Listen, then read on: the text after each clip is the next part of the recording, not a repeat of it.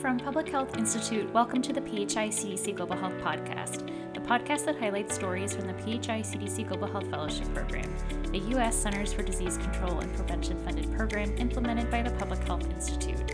Our fellows are guided by CDC Global Health experts and work on the front lines of global health, developing the technical and professional skills needed to make meaningful contributions to today's global health challenges. I'm your host, Whitney Sturton Hall, the program's administration and communications lead. Our guests today are Lucy Ellis and Gareth Durant.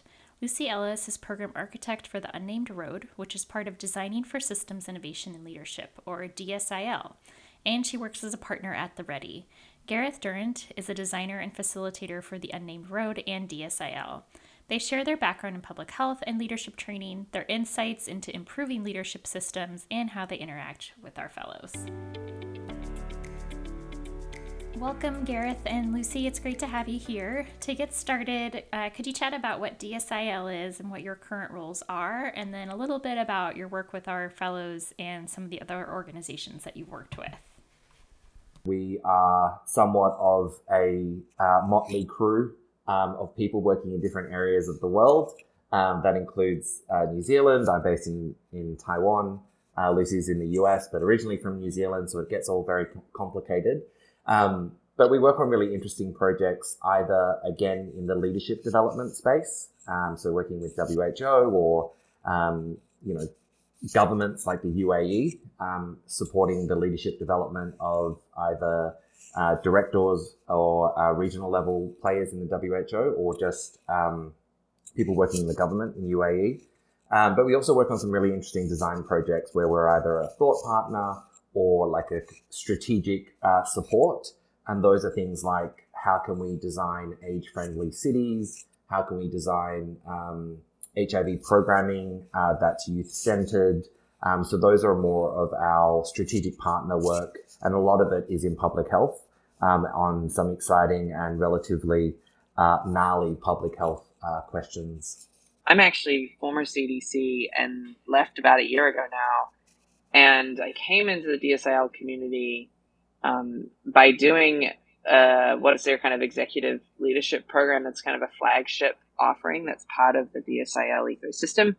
And I did that while I was at CDC um, with the support of my supervisor. And that was a transformative experience for me that helped solidify kind of where I've headed today, which has taken me out of CDC, but not out of public health and not out of the leadership space.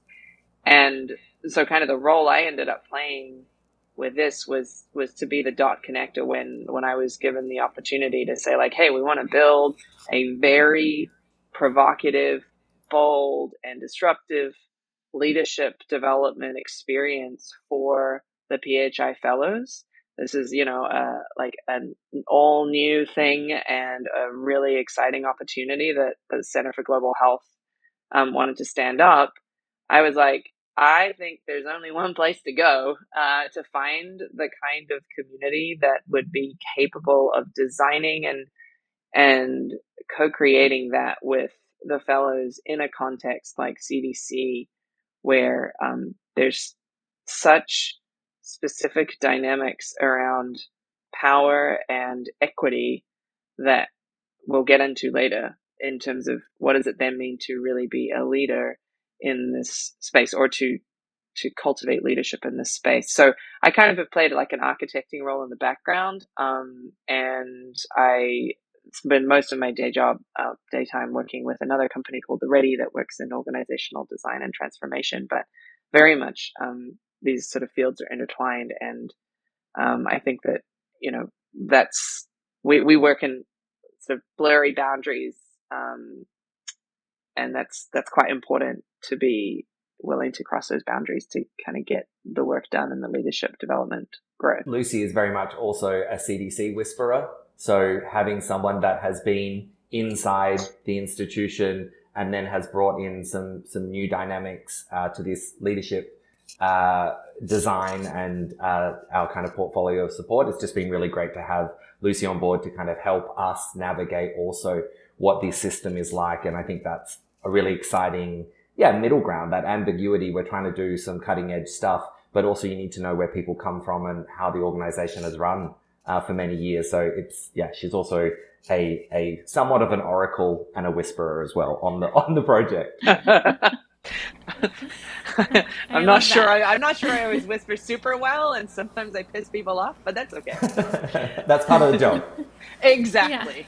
it's a great uh, resume tagline, CDC Whisperer. um, well, before we get into more specifics about you know how you all work with our current PHI fellows, from a personal standpoint, I'd love to hear what drew you each to working in public health and how your career has progressed. Yeah, so I think it's really important to be really transparent about like, um, you know, I, I, I was in the global humanitarian sector, um, uh, like I don't know, six, eight years ago, something like that. And I remember I was writing reports in the UNICEF Pakistan office for communications, and um, I had a mentor, the deputy in that office, and she was like, if you want to do things other than communications, you got to pick like a technical field and go get a master's degree. And I was like, gotcha. So I was like, hmm, public health or education. And I just was like, eeny, meeny, miny, mo, and I picked public health. And then I ended up, um, again, like not through any strategy or um, just life circumstance. I was trailing a spouse at the time. I ended up in Atlanta and I was like, oh, there's this place called CDC. Hmm, curious the mecca of global health. That's kind of handy. Um, and then I like fortuitously ended up inside the Center for Global Health in the Division of Global Health Protection as an ORISE fellow working on uh, what was called the Impact program at the time that was a leadership and management program for um, public health officials in other countries. So we were building leadership capacity. And for those who know the DGHP world, um, we were up there alongside the field epidemiology training program which is kind of CDC's flagship uh, program worldwide uh, that they're quite well known for.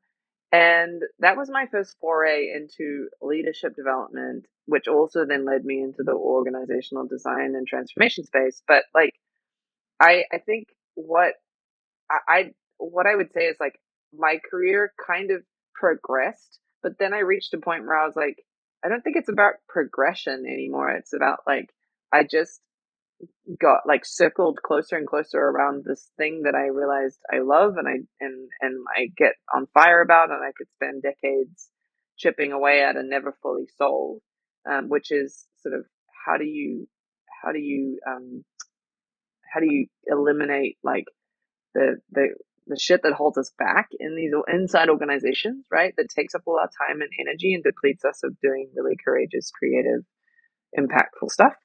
Um, but that like I didn't have some big strategy. like I just I just went where the energy was and where things got me excited, and I didn't pay too much attention to um, trying to be the first author on something or trying to like get some sort of accomplishment. I just kind of followed what got me really excited um, and had a few serendipitous things along the way. It's interesting to reflect on because uh, I think the earliest memory I have of a career direction was wanting to be a diplomat.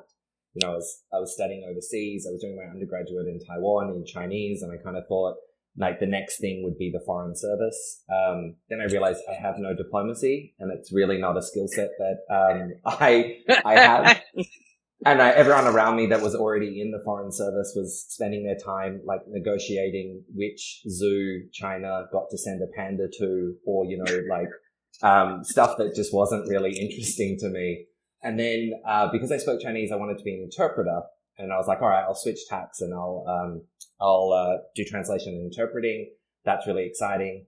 Um, and then I realized as an interpreter, you don't have your own voice, like you you don't have an opinion. Um, and then I again realized that I'm quite opinionated.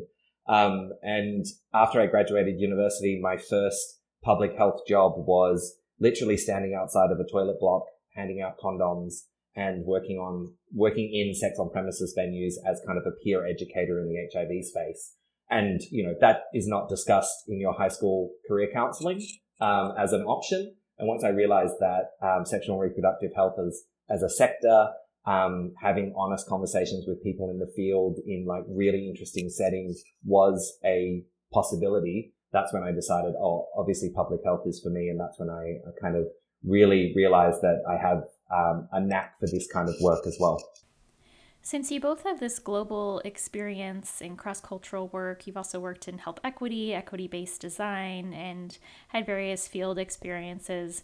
Are there any moments that stand out to you as key learning points in your career that influenced the work you do today in leadership training?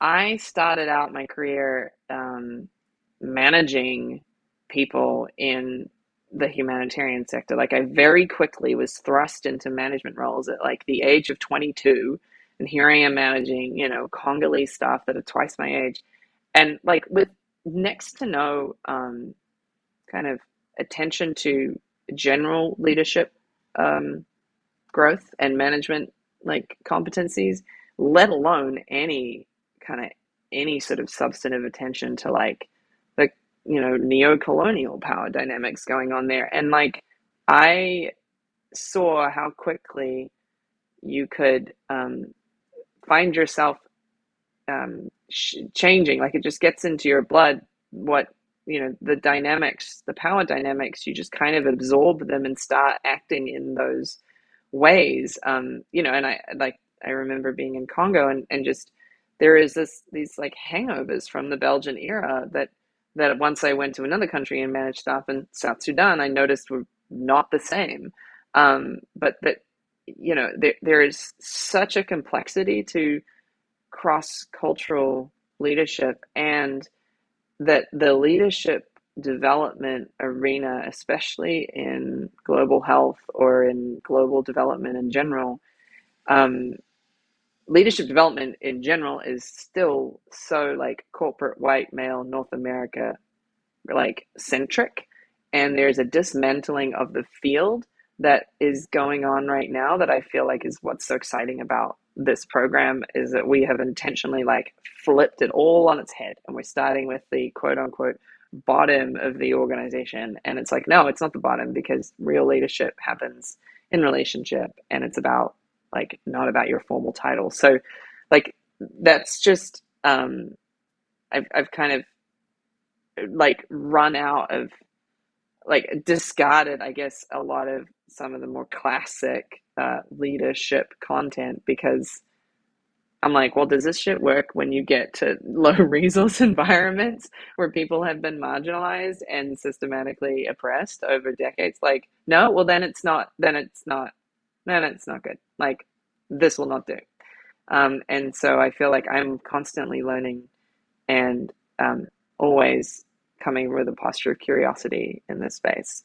Um, and that is why, like, when I was given the invitation to sort of architect this program, I was like, I am not the one who knows how to do this. What I do know is how to find the people that I think could be trusted with such a delicate task. Yeah, I think riffing off that, I think there's like a huge hypocrisy in leadership development in, in public health. And the sense is that, you know, headquarters teaches regional how to how to manage and, and lead and, you know, regional teaches country programs how to do things. And eventually we get to the, the field work um, and on the ground and, you know, we teach them that a Gantt chart or a log frame is how they're going to crack the system and none of that is true. Um, and I found in my work, I was so focused on um, the specifics of the kind of health output. So how many IUDs were inserted, how many people got, um, you know, whatever it was, like some unit of um, healthcare provision. Um, and I wasn't really thinking about the systems, nor was I thinking about all the unofficial, informal, innovative ways that people are showing leadership. I remember being in the Solomon Islands and we were dealing with a flood. Uh, you know, bridges were broken down, and within 24 hours, there was an entire economy of a raft system across the rivers where you would pay a very small fee, but to get yourself, your kids, whatever needed to go across um, the river in a like a pulley raft system. And these were like, you know, these were doors of fridges that had fallen off. These were, you know, bits of bamboo put together, but there was a thriving economy that allowed for a response, a solution to the problem. And then all of that was shut down because the, you know, um, infrastructure project was greenlit and then, you know, they built the bridges again. We didn't even look at, hey, is there some a, solution that's already been bubbling up? Is there leadership that people are seeing in their communities that we just have to continue to support? And it was all these examples of that that really made me say, um, you know, leadership and kind of innovative solutions to things are happening all around us. And it's, and it's not until we let go of some of our preconceived and very, you know, kind of going back to what Lucy said, these 1980s people management, you know, business centric, you know, Anglo centric uh, ways of, of leading. Um, we're really going to see a lot more progress when we democratize that and just see it for what it is that everyone is a leader in their own right in really different ways. When designing this public health leadership program for fellows that you all have touched on a bit, what kind of competencies or methodologies did you decide to focus on? I'm, I'm really looking forward to Gareth kind of sharing on this, but we um, we kind of had five design principles that honestly um, like honestly just kind of emerged. I don't remember. I like literally just came, these five words came out and then I put them down on paper and then like the rest of the team then built them out into something that like there was something magical about how they came out that I'm like I don't I, I, don't feel like that came from me. I feel like it came from somewhere else in the universe that wasn't me. And um and so we had the five things of equity, relationality, um, emergence, co-creation, and transformation.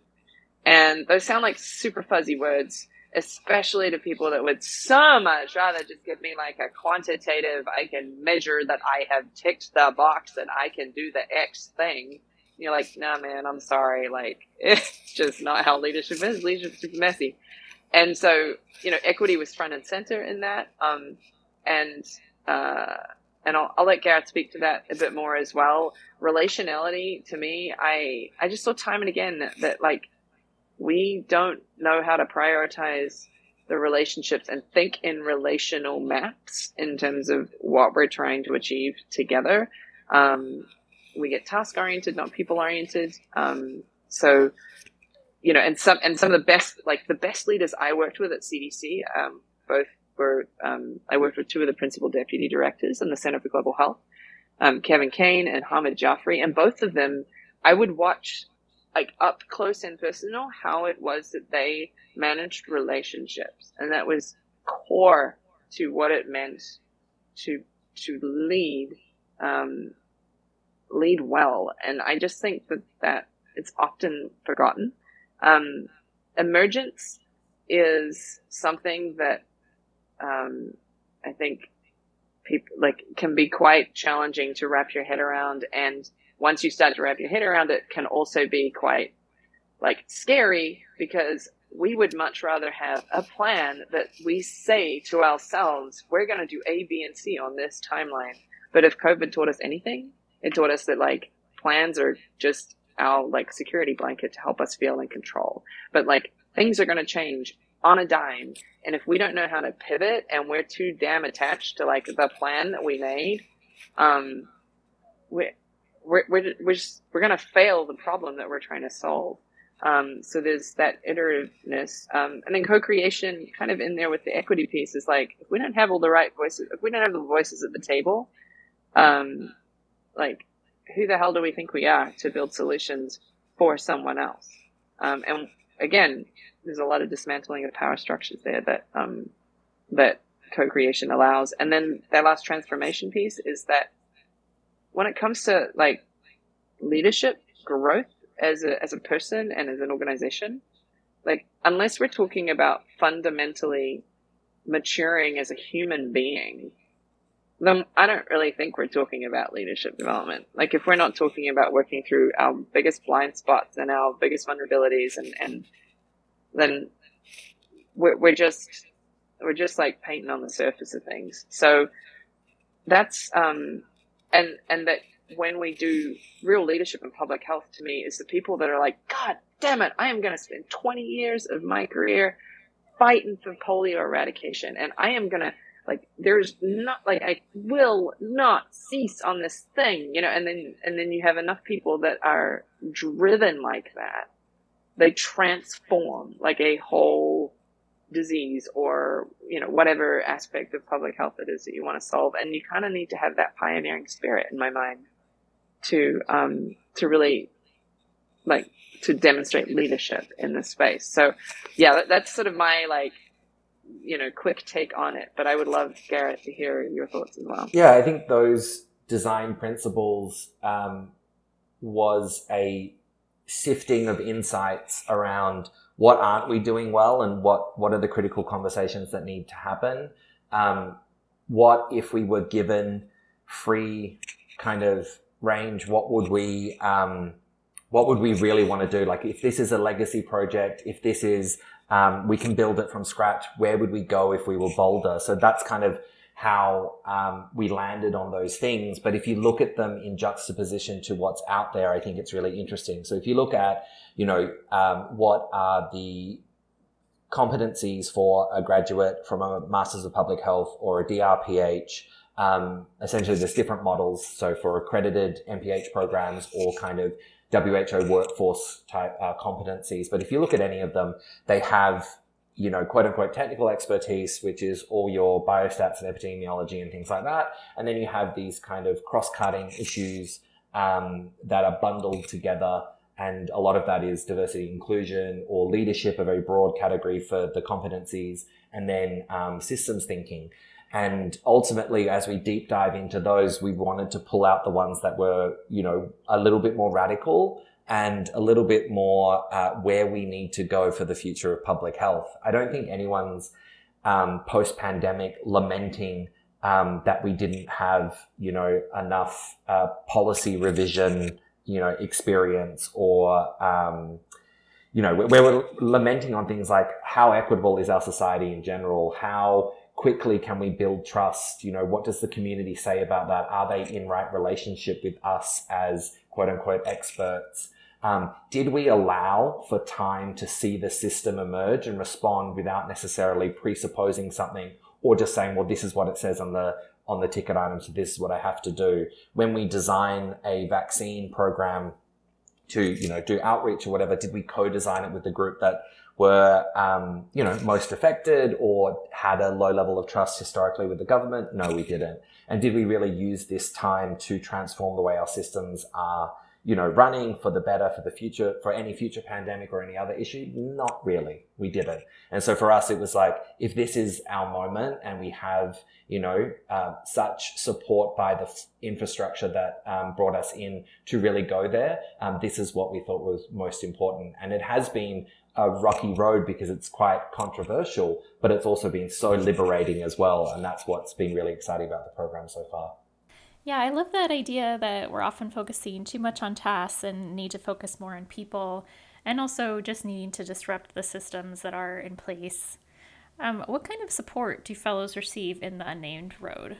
Given that um, Gareth is deeper in the execution on the work, he'll be able to give a, an even richer answer. But I think that um, I think the really key aspect of the support that they receive is that we, in that, both in the that the print the design principles continue to play out in that support. So the support is co-created. Like there is a number of ways in which the fellows have weighed in on what it is that they they get in terms of support. Um, there is like active conversations about the way that the support provided uh, the equity implications of like certain time zones or having more challenges accessing the support, the relationality. Like we are deeply committed to you as a human being and your growth as a person. And it's like, you know, like I think people are kind of unsure what to make of that. There's like an intimacy and vulnerability that comes with that. So um, that's really key. And then the emergence piece, for example, is that we had like, here's the program, here's what we're rolling out. And then we started and we like also added new pieces in that Gareth can talk about that, you know, are meeting the needs. So there is this truly, we are demonstrating by the way the program is evolving in real time, the principles that we want to invite the fellows to learn to live into in their own work. Um, and then that, that transformation piece around like, we're not just here to like run a bunch of trust exercises. Like we are here to help you move through like what we hope are massive breakthroughs in your life. And I say that from personal experience. Like I, like the DSIL community and the coaching and the leadership experience that I've had with um, Katie Grenier and the others on the team is just has literally transformed my life and I would not be here today and half of who I am if it were not for the deep work that I have done with them. I would not have chosen to take a huge leap and leave CDC to do full-time organizational design and transformation work and then to be coming back and still serving in this environment, which was always what I hoped to do when I made that move. So, um, so that's kind of like from the higher level, the, the ethos of the kind of support. But Gareth can speak more specifically, I think, to the, the actual nuts and bolts of that too. Yeah, I think I think the ambiguity of the program has been a delightful challenge. Um, it's kind of like being offered candy from strangers. You're like, what are you doing? What do you mean? What do you mean you're here to support me for a year? What do you mean I choose my own adventure? What do you mean I name my own road? Um, and I think that, you know, speaks to, I guess, the broader system and what it feels like to be in uh, more bureaucratic organizations that might be more hierarchical, where you don't feel like you are a, um, a critical, um, three dimensional person who is on a journey to kind of self actualize and, and, and have the most fulfilling career you have. But those are literally our starting points. So it's, it's about saying, if you're only interested in advanced biostatistics, can we get you into a place where you're part of a community of practice so that you see some of those relational aspects of the work that you're doing, even if you're kind of focused only on those things and you only see that, you know, advanced statistics and field epidemiology as, um, as leadership. If you're really overwhelmed and kind of burnt out with your work and you can't you don't have the bandwidth to get involved in a cohort based model where, you know, you go on a journey with peers and you learn from peers and we support you in that journey. We offer executive coaching, advising on specific topics. So you could, you could be like, how do I navigate uh, the CDC as an African American woman? What, what's it like to be black, a woman, and in public health? You know, what does it look like to be queer in public health? We start to say like, how can we tailor and customize this program so that whatever support you're having difficulty navigating, that's the support that we make sure happens. Or it could just be a support pod and saying like, well, this group um, are all based in West Africa and we have some cultural aspects of our work that we really want to talk and discuss, let's meet every month um, to kind of unpack some of those things. Um, so it's very much a build your own adventure, tailored support. And I think that was a really new concept where um, people were very um, yeah, it was like a little hesitancy in the beginning. And then we've seen this complete change where it's like, so you're really here to just support me all year, depending on what needs to happen and I can bring my, like, can I bring my work related challenges to this leadership program and work it out with my peers and then learn from that and then apply it? And I was like, literally the definition of health, of, of leadership development in my book. So yes, absolutely. And I think it took a couple of pitches before we got the cohort on board to say like, oh wow, like this is, this is how it works. And it's not unit three, you know, um, lesson two, um, a video on people management and public health certainly doesn't need that. And leadership development um, has moved far beyond that kind of work. That makes sense. People would be nervous. It's unnerving to be vulnerable and address issues in the workplace that can often have deeper roots. Uh, so, you both touched on systems and that they can be flawed. Um, so, what aspects of coaching or mentorship do you feel are broken right now or in need of repair in the public health space? I mean, I would, I would almost say like, I don't know if it's broken or in need of repair, but like just that coaching, how prevalent is that as a sort of support structure for the average public health professional, you know? Um, and for those who then do have that, what, how do we know, do we know how to come to that support bringing our whole selves. Um, I think what I've, what, especially in the CDC context, um, the, and I think the thing that like I know I really want to try to disrupt is that segregation of personal and professional um, when it comes to your leadership journey and development. Because I'm like, it's not even like I think it's preferable to have an integrated approach when you do coaching and mentoring uh, of the personal and professional. I'm like, it's literally not possible to, mm-hmm.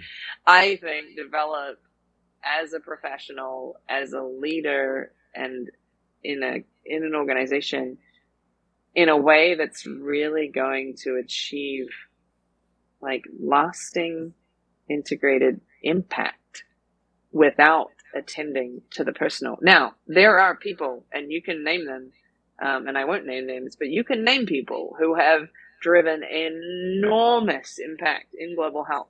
And the numbers are like absolutely astonishing and yada, yada, yada. But when you find out that that same person is also like ruthless and a bully and toxic and da da da da da, like, I'm like, well, well, what have we done? Like, cool, we've like you know, we've increased, like we've, we've hit these particular, um, indicators in some particular disease, but in the meantime, we've like mowed down, you know, the health system because we didn't give a crap about like these other four diseases and we just treated like the, you know, the various like actors in the, in the game, like the community health workers as like little lemmings and, you know, like if you don't take a fully human approach to your own leadership journey, it's inevitable that somewhere along the line you're going to kind of dehumanize the the the work that you're trying to achieve together.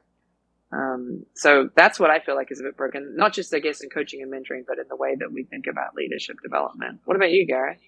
Yeah, I think um, so. Coaching and mentoring are relationships. So the relationships between a coachee and a, and a coach, and obviously a mentor and mentee. So the fact that they are relational rather than kind of assessment based or training outcome based, they fit beautifully in that middle ground of what support people need for a comprehensive um, de- development um, of them as leaders. So yes, you can lean into recruitment policies and kind of how to get the right people. You can lean into 360 surveys that give you a sense of how are other people experiencing you. Like that's absolutely great obviously you need technical expertise. You need the ability to engage um, with groups of people. Some of that can be moved into a far more transformative space through kind of experiential learning and things like that. But you need to hold that learning in relationship to continue to grow, hold each other accountable and things like that. So it has a beautiful, beautiful place to, um, I guess, allow for the processing of individual learning,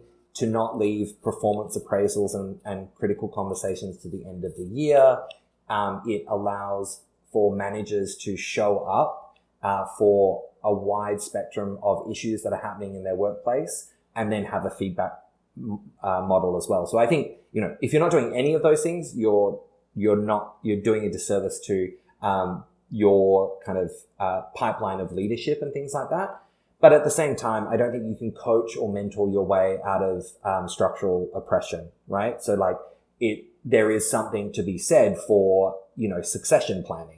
So, you know, if I offered someone who was a junior career professional, you know, coaching, um, in your first year, um, or I offered them to co-create a three-year plan to get them to junior management, um, and what are the things that needed to happen in order to have a succession pipeline and in fact even had a conversation with senior management and say where will you go for in the next three years? Can you go somewhere else and leave um, more opportunity um, or like can you take someone under your wing as part of a three year plan so that they can take over your role um, when you left so i think it has a crucial role to play in leadership development but if you're really looking for um, changing the landscape of who is in positions i think we need to go a little bit further to talk about you know, dismantling some things, succession planning, ongoing support, different ways of completely changing the way we recruit and retain and promote.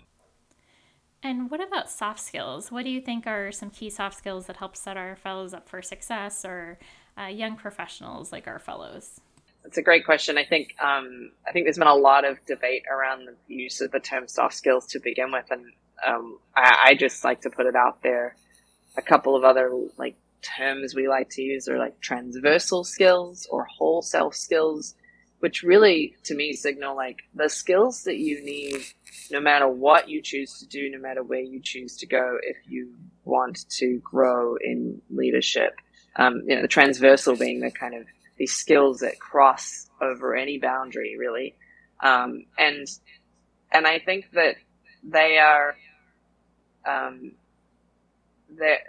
There, it's this combination of like there's courage in there because if if you're gonna really make an impact in public health, you are going to have to like be willing to go against the status quo and question like the way things are and and say difficult things in difficult rooms. And again that's what i watched and observed when i worked with some you know i feel like i had the real honor to work with some really um, sound leaders in in the cdc environment and i watched them make hard plays and and speak up upwards to those in greater power than them. So um, the courage piece is always there. I think there is um, also a humility piece and like this low ego thing of like if people people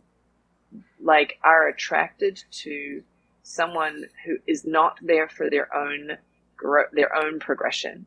Like people find it infectious and contagious i think when when you meet someone who's like so committed to whatever public you know health cause or impact you're trying to have. And and that's that's how you gather people around you that want to to do this work together and and how you build that trust and then i think there's just this thing around like imagination and play and creativity and levity and humor that's also really crucial. Like some of the, you know, again, some of the people that I've worked with most that, that I so admire, um, you know, one that comes to mind is Barb Marston, who played a really key role in the COVID response at CDC, and I had the honor to work closely with her at times. You know, um, and those, you know, Anne Schuchat, who used to be the deputy of CDC, you know, when she was asked what did she want to be when she grows up as a, you know, as an adult, she said, I want to write musicals, and that's what she does now. She's retired. And I always felt like those, the best scientists that I knew at CDC were also the ones that played mu- music, wrote poetry, you know, like, so, like, did something with the other side of their brain. There is something really critical about having both sides of your brain, like, juiced up and um, I think that's that's what I would say is really critical is to look at your life and say, am I really exercising both sides of the brain? Because I cannot have one, you know, it's like breathing in and out. We don't argue that you should only breathe in because if you only breathe in, you're, you're going to die. So what does it mean to use both sides of that brain and but other ways of knowing, like somatic, intuitive, emotional ways of knowing are deeply undervalued, I think, in our context um, compared to cognitive ways of knowing. So d- diving into that, I think, is really key. What about you, Gareth? Yeah, I'm, I'm, thinking about lots of different stories that come to mind, but one of them was hiring a country uh, a country manager for Myanmar. We had just expand expanded our regional programming um, in the human rights space, and we moved into Myanmar um, and we needed to hire someone on the ground to do our capacity building programs and kind of engage with stakeholders. And I was already running some workshops with um, sex workers and some other groups of people um, in country. And I basically just did a, a round of meet and greets with um, some of the candidates. And everyone was overqualified. Everyone was, you know, medical doctors turned public health and have done, you know, X amount of work with, you know, different NGOs and USAID and stuff like that. But there was one person, um, Kine Su Wen, if she's ever out there. Hi, Kain. Um, uh, she rocked up, and uh, while we were in the middle of a kind of um, uh, workshop, kind of found her way at the back with a group of people, and um, was just kind of introducing herself and, and chatting. And at the break, I walked up to her and be like, "Oh, I'm really glad you made it, etc." But she was halfway through swapping I guess, makeup tips with a trans sex worker and just having a real laugh and having a great time. And um, it was very clear that I could trust her to engage with communities with dignity and respect, that there wasn't any kind of judgment or, um, you know, preconceived notions about these, these people. And, um, that was very much the clincher for me. Like, and and very much the reason why I think these quote unquote soft skills are just so crucial to getting the work done. And you know, you can be the best epidemiologist, but if you cannot engage the community and say, hey, this is what we're seeing in the data, but we don't actually know what the motivation is behind it. So like, I can only go so far and I need to engage people and take the lead. If you can't do that last kind of sense making, um, and connection with community or feed in some of that information to the community so they can use it outside the report that you have, um, you're a bad epidemiologist. And I think this is the kind of pushback uh, that I'm starting to to really push. It's that like don't put us into soft and hard skills. Um, I would rather talk about how you know you're not doing your fully fledged public health job if all you're doing is looking from a very siloed perspective um, and you're not com- connecting uh, w- with what else is needing to be done. Or you're not creating teams that are working together in ways that they all their skills are utilized. So no one person necessarily has every um, competency and every skill set, but you're working in collaboration. And until I see all of that, I'm not really interested in a hierarchy of skills because I always see it break down um, when you're not engaging community, you're not utilizing those relational aspects. You don't see the inequity in telling a group of people what to do um, without asking them what their lived experience is and things like that. So, um, yeah, it's um, it's definitely something that comes up a lot and I spend all my time trying to pitch and um, I spend the exact amount of time trying to sell people on quote unquote soft skills and almost the exact amount of time being called into organizations with conflict issues because no one has the emotional intelligence to have open communications with their team. So it's kind of like this weird self-fulfilling prophecy where they're like, these aren't important. We just want data analysis. All right. No worries. We all hate each other. Can you come in and help mediate? I was like, hmm, I see a connection here. Let's talk about that. Right. Yeah. Definitely a connection there. Uh, well, in looking ahead, what do you think are some of the biggest challenges and also opportunities in public health leadership today? Yeah, I, w- I would say that um, one of the biggest challenges and opportunities is getting strategic about investing in this space. So, before I, one of the things that I did when I worked on the impact program with the Division of Global Health Protection, is we actually stood up a, what was called the Global Health Leadership and Management Network. So we kind of gathered up like everyone we could find um, from different universities and organizations in the global health space, and we we built out this like network of dozens and dozens of people running all sorts of leadership programs in all sorts of contexts with all sorts of types of public health audiences. And there was loads going on, right? Loads of different competency models, loads of different like ways of stringing the cat. And, you know, I don't think there's one single answer. Um, there's also been a similar conversation going on inside of CDC um, in terms of bringing together all those that work on leadership development in some capacity at CDC and the different kinds of programs that you find around the place. Um, and what we struggle with is like getting the investment to um, to allow like you know more cohesive like research about what um, you know what will move the needle on leadership development across the organization or across an ecosystem like global health. And instead of like starting, I mean, we've started, you know, we started this pilot program, absolutely. But what really we also need to see is like, what is the leadership development strategy across the CDC? We don't have one. There is a small group of people working very diligently on that possibility. But I remember when I was in DGHP, I remember being like, huh, what do we what do we do in the whole of CDC? Like we're just doing our thing in our little corner. Where's the bigger picture? And I just remember like climbing further up the ladder of the organization, just expecting to find this at some point and being like, wait, no one's no one's done this? Like, oh. But and that if it's being done, like every single person in the organization should know about it because all of us should be stepping into leadership.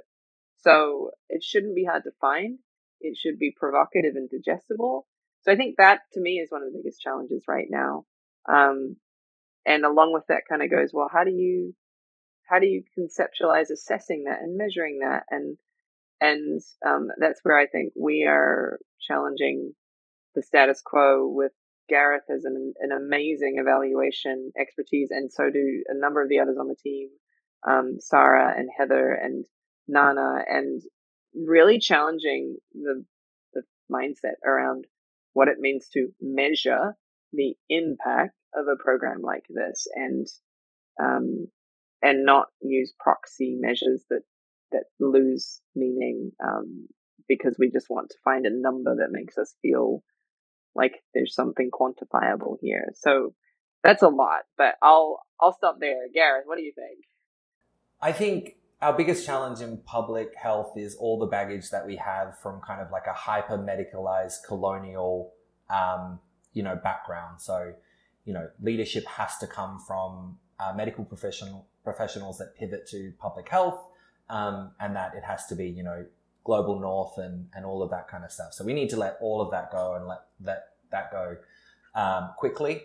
Um, I think the other challenge is, um, yeah, we just need to stop. I mean, obviously celebrate the leadership that we do see in public health and we we, we have amazing leaders and um, amazing kind of new things emerging. But I think like we also need to look at Black Lives Matter, and we need to look at um, you know Hong Kong's response uh, to democracy movements and things like that. We need to look at the ways that leadership um, happens in other spaces um, and really draw from that. I mean, public health is completely democratized, right? So every single person has had a visceral experience of the pandemic. They've had a a deeply profound experience of good and, pa- and bad public health wherever they are in the world.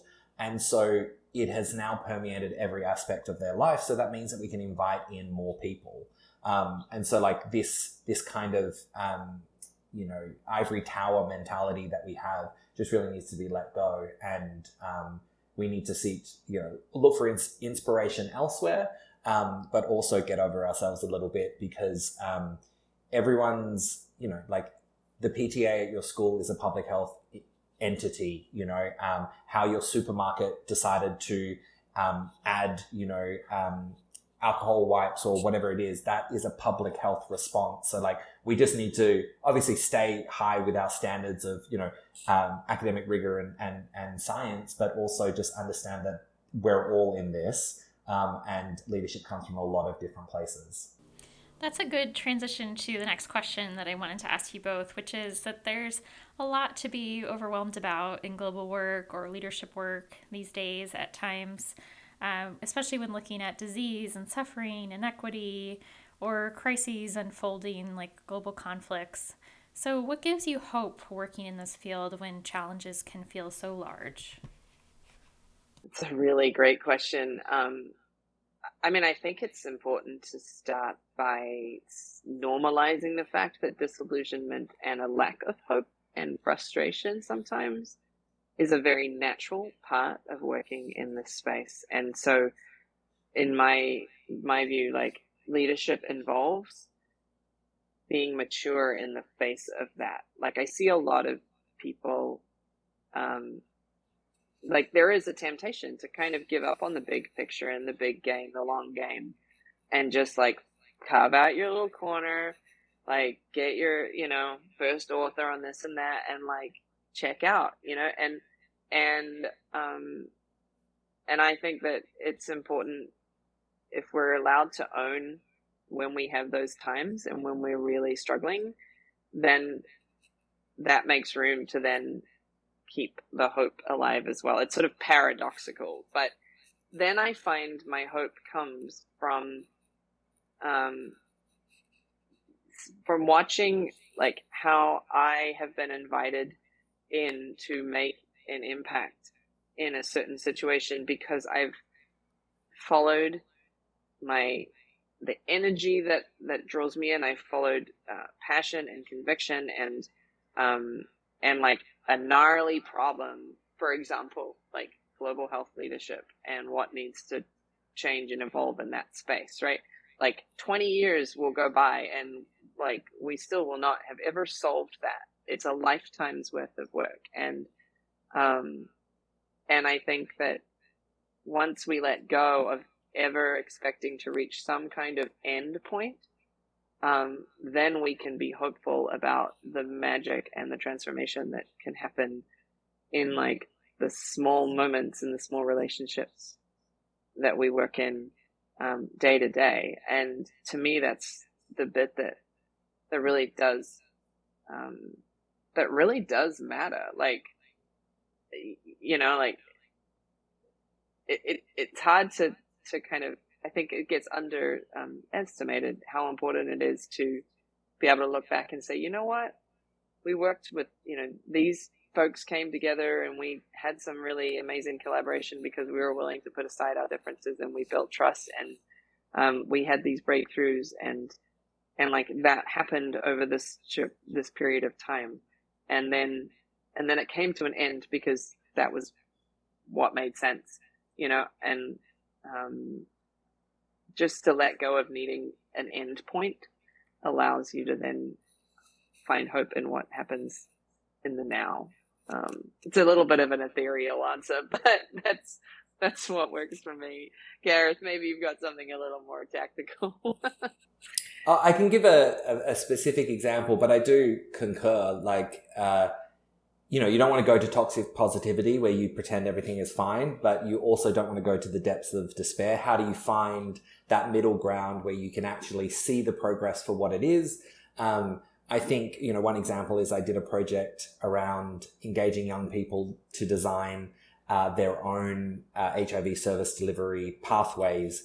And they hired me, an Australian consultant working in global health, who wasn't a young, you know, Filipino uh, living with HIV to run the program. And so that's a huge red flag for me. So step one was find a youth partner. So I hired a youth organization from the Philippines who worked in partnership to design everything and create it and, and drive the, drive the piece. There was a huge component of capacity building within that. So, you know, I might have designed the first, um, you know, co-working, uh, co, co-design session. Um, and, you know, future sessions were delivered by, uh, the young activists uh, that have been brought on board for the project. And my goal wasn't to map or to create this service delivery, although that's what I signed in the TOR. My secret goal was that the next time something like this comes around, the group that I had engaged will be the first person that they call next. And it's little things like that. We did a write up and I was like, can we get um, this young person um, as a fifth author on this writer? Like, what's the possibility? How can I support them to really engage with the material so that they they can um, a move their career forward, but also kind of have more experience in this project. So for me, I had this kind of clandestine capacity building situation going on um, as part of the project, and that's kind of where I've I've gotten the most joy and hope because I can Trojan horse um, these kind of things um, because of the position I'm in. And so that makes me really excited because I'm, I'm seeing tangible kind of responses. And then to, to go to a macro environment, I think you know, um, 10 years ago, we weren't talking about decolonizing um, public health, or I mean, let's be honest, white people weren't talking about decolonizing public health. A whole bunch of brown people had been talking about it for a very long time. Um, but we have, we're a little bit more okay with critically looking at our, our systems and speaking that out loud. And so, um, I was able at the very beginning of this youth project to call that out and say, hey, this just isn't right. It's not going to work. It's not going to land well. I don't have enough context. Um, I love that you have that faith in me, but you know, it's just not going to happen. And so we move things around so that it could be made possible. And I think the willingness for us to critique and then have ways to um, move the dial, even if it isn't as transformative as we would like. Um, I think those are really examples um, that give me a lot of um, hope. Yeah, that's a great example. Thank you. And a hopeful note to end on, which is always nice. Uh, if people want to learn more about your work with DSIL, so Designing for Systems Innovation and Leadership, where should they go? I can jump in here. So you can check out the theunnamedroad.io. Um, so that's about the program specific to PHI and CDC. Or you could look at dsilglobal.com. And that's a bit more about our broader work in the leadership space, but also some of the projects like the one I mentioned in the Philippines as well. Yeah, no, and I definitely just want to make a plug too within DSILglobal.com for the the sort of flagship executive leadership program that I did and that kind of led then to this um, organic program that was created. Because the thing about that that's really special is the cohorts are people from all over the world working on God knows what, everything. Like from, you know, fishery stuff to fashion design to baseball. insurance, baseball. I mean, talk about like the, what happens when you like put all of that in a blender of like building trust and, and vulnerability and growing and leadership. It's just like kind of epic um, creativity becomes possible. So I think, um, yeah, getting outside of your usual circuits and growing in leadership with totally random other sorts of people you might have never worked with is, I think, incre- incredibly valuable um, to get us out of our silos and make us better public health practitioners. Well, great. Thank you both so much for sharing. I really uh, appreciate hearing your perspectives and your stories and lessons you've learned along the way. Is there anything else that you'd like to share? No, I just, I think it's really easy for us to um, yeah, I guess, um, get into this professional issue where we dissect everything. But, you know, if I do take a step back, every time I get on a call with these fellows, I'm so excited to hear about their experiences. I'm so invested in both the challenges that they're seeing and navigating, but also just their resilience and their willingness to, um, I guess, think about things in a more I wouldn't say altruistic, but a systems level. They are part of a system. They contribute to a system. They see the system for what it is and a real willingness to make some changes. So, um, I think we can get into this hypercritical lens with public health and where our leaders are and, you know, complain about our boss and, you know, the state of an institution or what have you. But like, there are good people in this doing the best that they can. And I think the more that we can start to unleash their potential, um, a lot of very quick wins uh, will happen and a lot of really lasting impact. So I just I just want to say I'm really jazzed to be working on this project. I'm super indebted to Lucy for bringing it to the team. And then also just, I mean, if, if you said that I would be an MPH graduate who got to hang out with other MPH graduates to talk about our futures in global public health, I'd be like, "You're kidding, right? That's a real job." I mean, similar to giving out condoms at a um, at a sex on premises venue. I've been like, people pay you to do that, so just feeling really blessed today. yeah, I, yeah. I, I just want to build on that too, just to say that like, what's been amazing about this is the journey that we've gone on together, like DSIL, PHI, and the team within the Center for Global Health, Felicia Warren's team, um, like all of us have been going through our own leadership growth journey. I'm I like Whitney. I'm you know perhaps you've you've felt this a little bit too in terms of how you've been pulled into this process and and how like it's been demanding of all of us to like step into that uh, ambiguity and and it's been beautiful to watch uh, Christine and Mike and Felicia and their teams like like step up as well. So like we have all been learning on this journey along with the fellows and and their mentors and so just seeing this kind of ripple effect is really beautiful and um and it's it's you know I think we're learning a lot uh, and we've got a long way to go still um but we're shaking the tree and, and sort of trying really new things that I think are much needed. And I just look forward to seeing kind of what the future holds.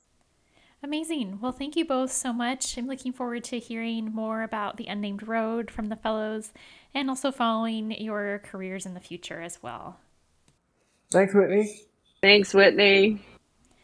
Thank you to our guests, Lucy Ellis and Gareth Durant, and thanks to all of you for tuning into the PHI CDC Global Health Podcast. This podcast is a project of the PHI CDC Global Health Fellowship Program implemented by the Public Health Institute and its partner Consortium of Universities for Global Health for the U.S. Centers for Disease Control and Prevention. Please join us next time as we share more fellowship stories. To learn more about our program and see how we are making meaningful contributions to today's global health challenges, visit our website at phi-cdcfellows.org. If you enjoy the podcast, you can always subscribe or rate us and leave a review, which helps other listeners find the podcast. For questions, please email us at info at phi-cdcfellows.org. This podcast is produced by Whitney Sturton Hall. Thank you to Mike Sage, Christine Caraballo, Felicia Warren, CDC Center for Global Health, PHI, and CUGH.